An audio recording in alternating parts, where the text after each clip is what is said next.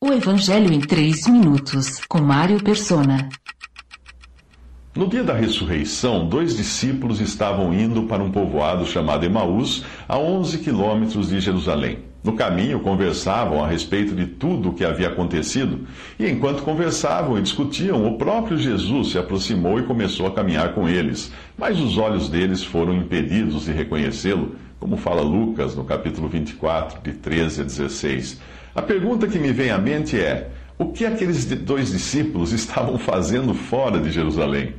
Mesmo que eles não compreendessem os avisos de Jesus de que seria entregue à morte e ressuscitaria ao terceiro dia, por que eles não deram crédito às mulheres que contaram que tinham visto uma visão de anjos que disseram que ele estava vivo? Talvez pela decepção de não ter ocorrido o que eles queriam que ocorresse, que fosse ele que iria tra trazer a redenção a Israel. Isso está em Lucas 24, versículo 21.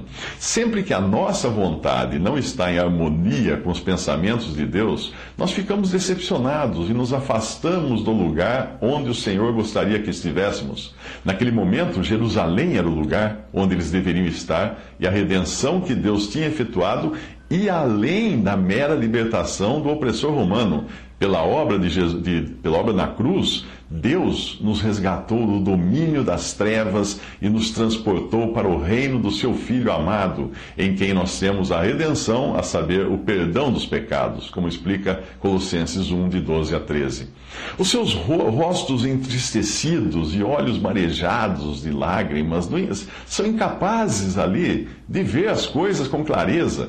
Jesus havia predito aquela tristeza quando ele disse: Vocês se entristecerão, mas a tristeza de vocês se transformará em alegria. Agora é hora de tristeza para vocês, mas eu os verei outra vez e vocês se alegrarão e ninguém lhes tirará essa alegria. Isso fala em João 16, de 21 a 22. Agora Jesus está bem ao lado deles, mas a alegria prometida não parece se manifestar. Afinal, eles nem mesmo o reconhecem. Em 2 Coríntios 5, 16 a 17, Paulo diz que se antes conhecemos Cristo segundo a carne, já agora não o conhecemos deste modo. Durante alguns anos, aqueles discípulos andaram ao lado de um Jesus fraco e humilde. Agora eles caminham com o ressuscitado, num corpo de carne e ossos, porém não mais desta criação. Mas eles só irão perceber isso daqui a pouco, quando o Senhor expressar comunhão com eles e abrir seus olhos. É impossível conhecer a Cristo com os sentidos que nós herdamos de Adão. Por isso, Jesus diz que ninguém pode ver o reino de Deus se não nascer de novo. Lá em João, capítulo 3, versículo 3. Com que olhos você busca ver a Jesus? Com os olhos da carne, da inteligência e da razão? Visite 3minutos.net. Dúvidas? Visite respondi.com.br. Adquira os livros ou baixe o e-book. Também para Android e iPhone.